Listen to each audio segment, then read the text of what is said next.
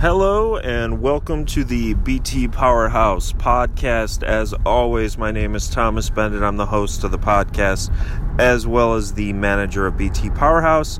We're coming to you live on college basketball opening day uh, across the sport. A load, absolutely loaded day of college hoops uh, for everyone out there today. Starting off with um, across the country, I think Baylor's playing at like noon. It's going to be basically a uh, a straight path through the entire afternoon and evening of college hoops. A number of Big Ten teams are in action tonight. Should be a lot of fun, but I wanted to uh, do a, a, final podcast here. We've been doing our season preview series.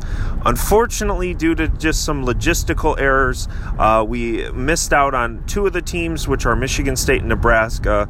So I'm just going to take a few minutes to touch on both of those teams myself. Again, I, I, I, fall. I apologize to those fan bases that we couldn't get on a guest from your respective teams. Um, Uh, try to hit on all 14, but sometimes, you know, uh, things happen and, and we can't get it done. So I'm going to touch on those two teams here briefly, just some general thoughts. And of course, if you're interested in more content on them, I posted extensive, extensive season previews on both those teams on btpowerhouse.com. So go check those out if you are interested in more content on Michigan State and Nebraska. But going to touch on those two teams and then briefly touch on today's uh, slate. Primarily just two games, uh, maybe touch on one or two others, but mainly two games, which are for Michigan State and Wisconsin, both playing premier opponents later tonight. So, uh, as far as the season preview, uh, I'm going to start with, with Michigan State coming into this year, I mean, obviously, I, I think if you're a Spartan fan, you, you know the hype by now, you know the excitement, you know what's on the table. I really hate to do this. I don't think I've ever done it before. I've been covering the Big Ten for about 10 years now, and I believe this is the first year I've ever done this, which is basically put the season on national title or bust. Um, it's probably because you know Michigan State comes in ranked number one, but really that that's how things feel with this team, and I'm sure Spartan fans would be thrilled to you know win a lot of games in the regular season, maybe repeat as Big Ten champs or win the Big Ten tournament, but that's how this year feels uh, in East Lansing, and again it, it's always dangerous to try to put those type of expectations on a team. You're talking about a single elimination tournament. I mean, look at last year's Virginia team. They needed three miracle wins to get to the national title, and that's generally how it goes. You need some luck.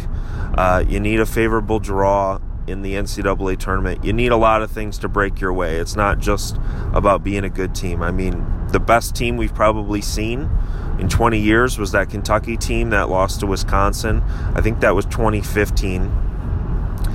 That might have been the best team, uh, again, we've seen in like 20 years, and they didn't even make the national title game, let alone win it all. So that puts things into perspective. But for Michigan State, you return Cassius Winston, you return Xavier Tillman, you got Henry, you got um, a slew of, of other options here.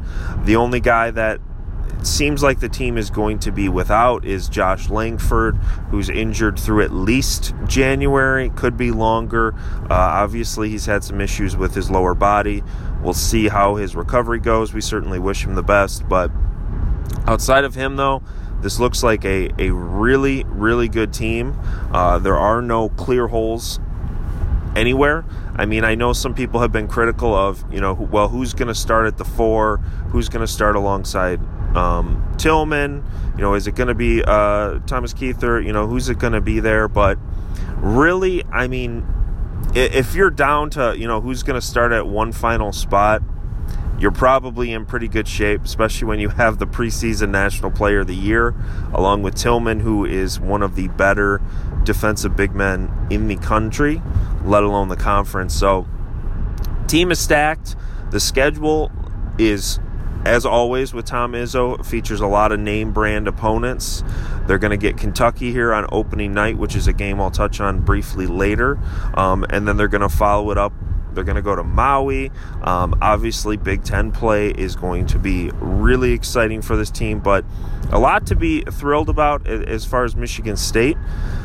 They're obviously the Big Ten favorite. I have them winning the Big Ten. Um, I, I, don't know how, just on paper, you don't have them as a serious Final Four contender. They're ranked number one on KenPom. They're ranked number one by basically every outlet out there coming into the season. And, you know, we know high rankings have been a bit of a Achilles heel for Michigan State recently. And I say that with a, a, a little bit of sarcasm there just because uh, I think Spartan fans have overreacted a little bit to some of those quote unquote recent letdowns uh, when the team came into the season, you know, very highly ranked. But Michigan State has had a few years here over the last decade where they've come in with a lot of hype, with a lot of returning pieces, and didn't deliver. So, honestly, if if I'm looking at what am I concerned about if I'm a, a Spartan fan? I think honestly the the biggest thing is you know playing with this kind of spotlight and Michigan State's always going to have attention. Certainly, towards the end of last season, they had a, a, a ton, a ton of praise. But this is going to be different. This is the first time the program's ever entered a season with a number one ranking. Uh, they're going to be the hunted this year. You know, they're not going to be the hunter out there. And I think that's important because a lot of people forget last year's team, which obviously got it all together by season's end, you know, reeled off a, a ton of victories, you know, scored a, a number of wins over elite competition. They started pretty slowly. Uh, you know, they lost to Louisville. They lost to, I believe it was Kansas in the Champions Classic uh, early in the year. And they really didn't get things going till around Christmas, is when that winning streak started, which I believe ended at Purdue on the road, but they they got to live under the radar a little bit where they when they figured things out, you know, figured out who was going to play what role.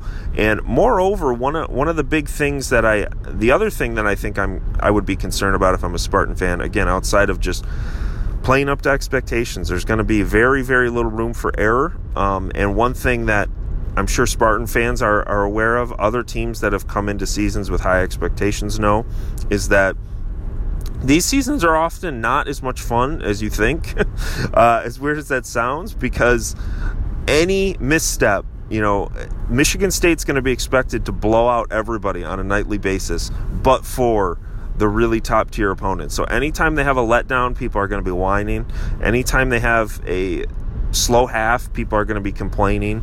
That's that's just reality for Michigan State this year. People are going to be ultra critical, and that's part of that spotlight. So how do they perform under that? But the second thing is, um, last year's team, as I mentioned, you know, started slow, built from there, and a big part of it though was guys knew how to they knew their role they knew how to play together and last year's team was cassius winston and then guys who would were very low usage players who would contribute when it was a really good shot opportunity. And that led to a fantastic Michigan State offense that led to a really solid team that was hard to defend against because there were just so many solid options. I mean, you're talking about McQuaid, uh, Goins, you're talking about Tillman, even to a certain extent, those guys knew their roles. They were not high usage players. They were not guys that needed to have the ball in their hands to contribute. And can Michigan State do that this year?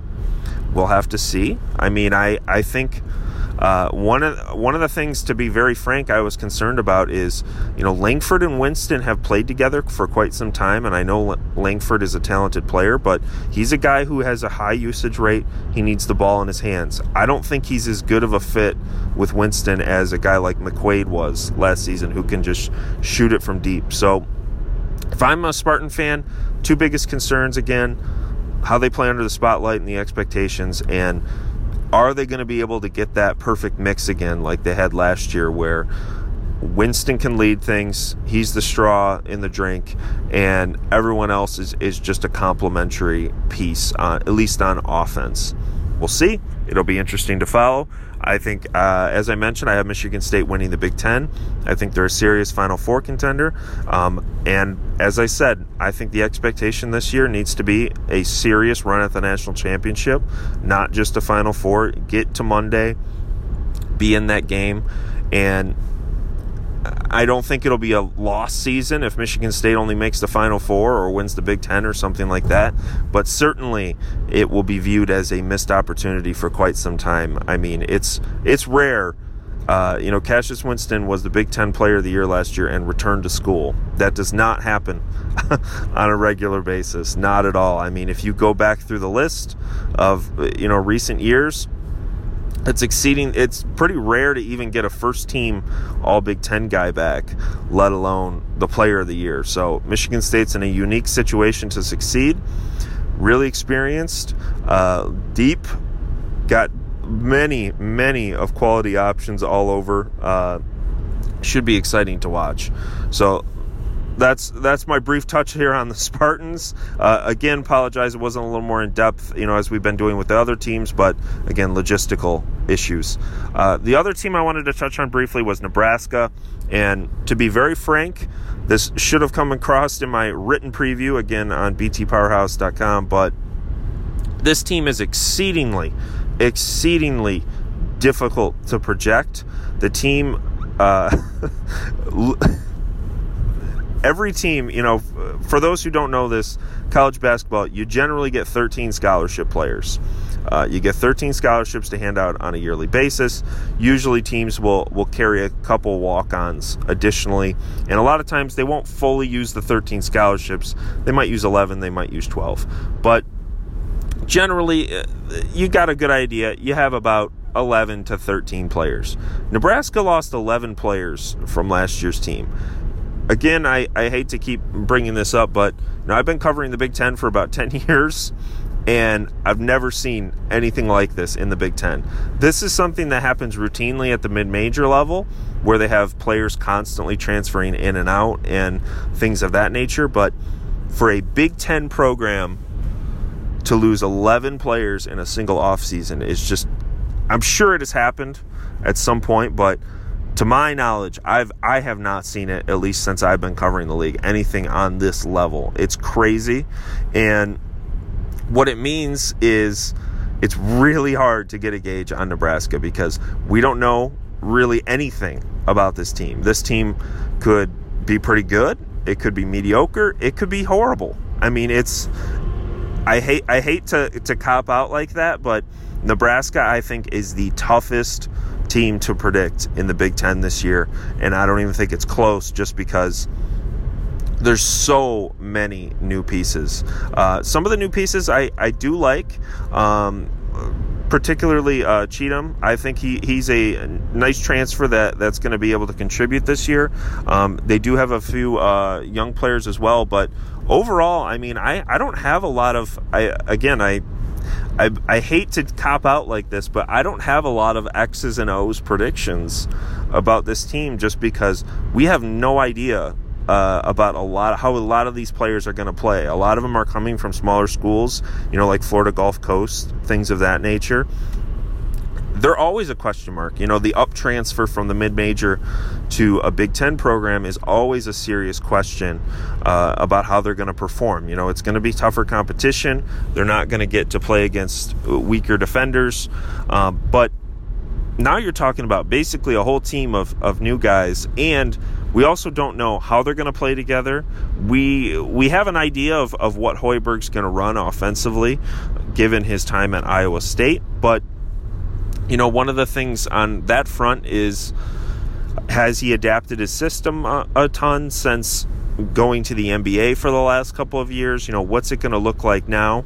Um, and we'll we'll talk on Hoiberg in one more second. But as far as the roster, again, really hard uh, to get an idea on this. I think there's going to be a lot of moving pieces for for the first couple of weeks, if not months of the season.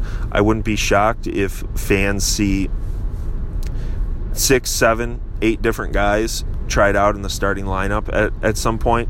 I think it's just going to be one of those years for Nebraska where there's a lot of rotation, a lot of different pieces, and not to say that I, I think the players are going to be incapable of starting, but when you just rotate through that many new guys, it's kind of the nature of, of the business. So, really hard on the roster, again, to be honest, to have any idea on how it's going to look. Just so many new faces. As far as more big picture, stuff. Obviously, Nebraska, they let Tim Miles uh, go after last season. Um, I think, generally speaking, Tim Miles was pretty uh, liked among the Nebraska community and the Big Ten at large. Seemed like a, a pretty bright guy, a guy who was ahead of the curve on a lot of things. However, you know, it, it did feel like it had run its course. You know, Nebraska didn't seem like it was going to be in position to get back to the NCAA tournament as it did early in his tenure, but still overall a, a decent coaching performance. I just think, you know, uh, I don't know if Nebraska will ever be at that elite level. You know, obviously they, they get compared to, to some of the more local programs there, you know, Creighton or Kansas or uh, Iowa, Iowa State, th- those kind of programs in that area. But I don't know if Nebraska will ever quite be at that level. But with that said, I mean, Nebraska is consistently uh, comes with a great, great home court. Uh, crowd uh, an advantage. They also have a some great facilities, and I think I think this program can consistently contend for NITs and NCAA tournament appearances. And I, I think at the end of the day, you know, Tim Miles, he had some some nice stuff, but clearly they were regressing. He was losing a ton of pieces uh, after last season, so you had you had some serious doubts about where things were going to go going forward. So Nebraska decides to make the change. They bring in Fred Hoiberg. Obviously, he reached great heights with Iowa State during his tenure there uh, before heading to the NBA to coach the Chicago Bulls. Had a little bit of a tumultuous run there uh, in Chicago, but if you're an NBA fan, you knew that he inherited an absolutely horrible roster. And frankly, I, I don't know if, if firing him really did anything. I mean, they're still pretty bad. So uh, he, he decides to return to college after getting fired from the Bulls and takes the job at Nebraska. I think from Nebraska's perspective, this is a big, big time hire. I mean, if if you compare Hoiberg, I mean, he was one of the hottest. Obviously, I mean, he got hired in the NBA from college. I mean, that's a huge jump, but he was one of the hottest names in coaching uh, a few years back. Still a, a pretty big name at this time, and for a program like Nebraska that has never won a game in the NCAA tournament. Yeah, never to hire a guy like that. I mean, I think that's a a slam dunk home run type of hire. Now, whether that tra- ends up translating, we'll have to see.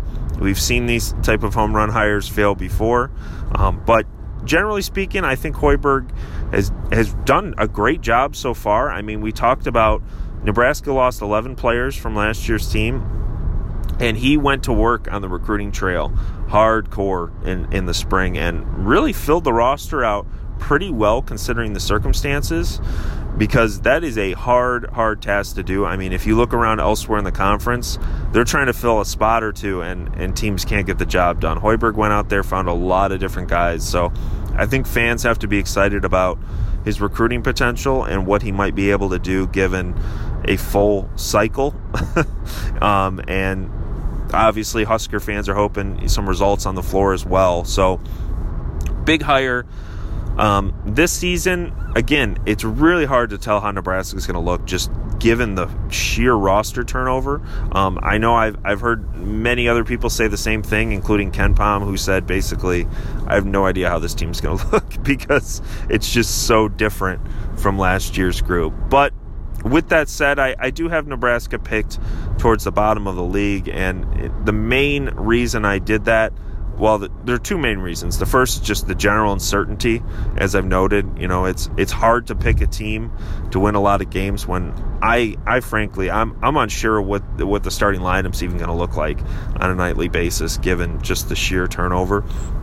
But the second thing is. Uh, a lot of these are late additions and again that's not to rip on them you know sometimes late additions can really tear it up but late additions more often than not are not your typical five star type of prospects. Um, and usually teams that add these type of players are just looking for depth, not starting major contributors.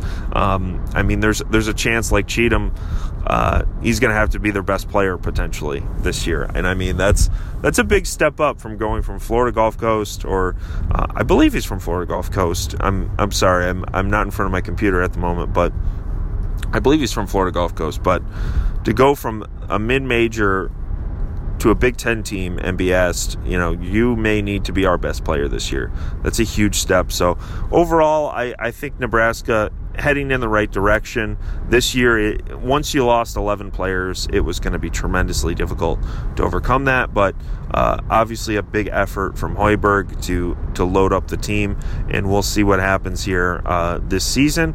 But I think for Nebraska, this year is going to be more about just trying to build a core, trying to get that system installed, and hopefully recruiting better for next year and beyond. So, so yeah, with that, we previewed all 14 teams uh, in the Big Ten. Very excited for the season. As I said, apologize to Nebraska and Michigan State fans. Wish I could have gotten a little more coverage there, but just logistically, uh, it didn't work out here uh, over the last couple weeks. But as far as that, I did want to briefly touch on the two big games for tonight, um, and that is obviously the big one, which is Michigan State versus Kentucky, one versus number two. That game is going to be uh, Tuesday night. I believe it's at 9:30 Eastern, and then Wisconsin playing St. Mary's, which is a game that I think has slipped under the radar with the Champions Classic, but on a neutral court going to be a really, really interesting game to see what the Badgers come out with against one of the better St. Mary teams in program history, at least on paper. So I'm going to start with uh, the Wisconsin game, uh, which is a little more the appetizer in this scenario.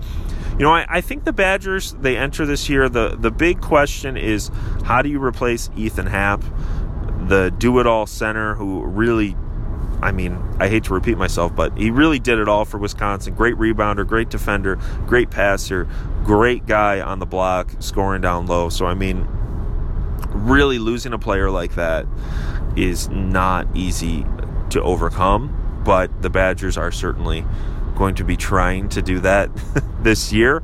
They do have a, a, a, bunch of nice pieces back. Unfortunately, Potter, the former Ohio State transfer, will not be eligible for the first semester, which leaves them a little bit shorthanded. But um, I, I, think the big guys you're going to want to watch for, or not Nebraska, Wisconsin for tonight. Uh, Reuvers down low. He's expected to to start at the five, I, I think, with Potter out, um, and then Trice in the backcourt. Those are going to be your your two leaders, I would presume, for the the first couple months of the season, with Potter out. And I'm really interested to see. You know, I think Wisconsin's going to be a pretty solid defensive team this year. They're a really experienced group. You know, a lot of these guys, they're not going to there's a pretty good chance Wisconsin plays no freshmen seriously this year. There's a chance. I mean, we'll see.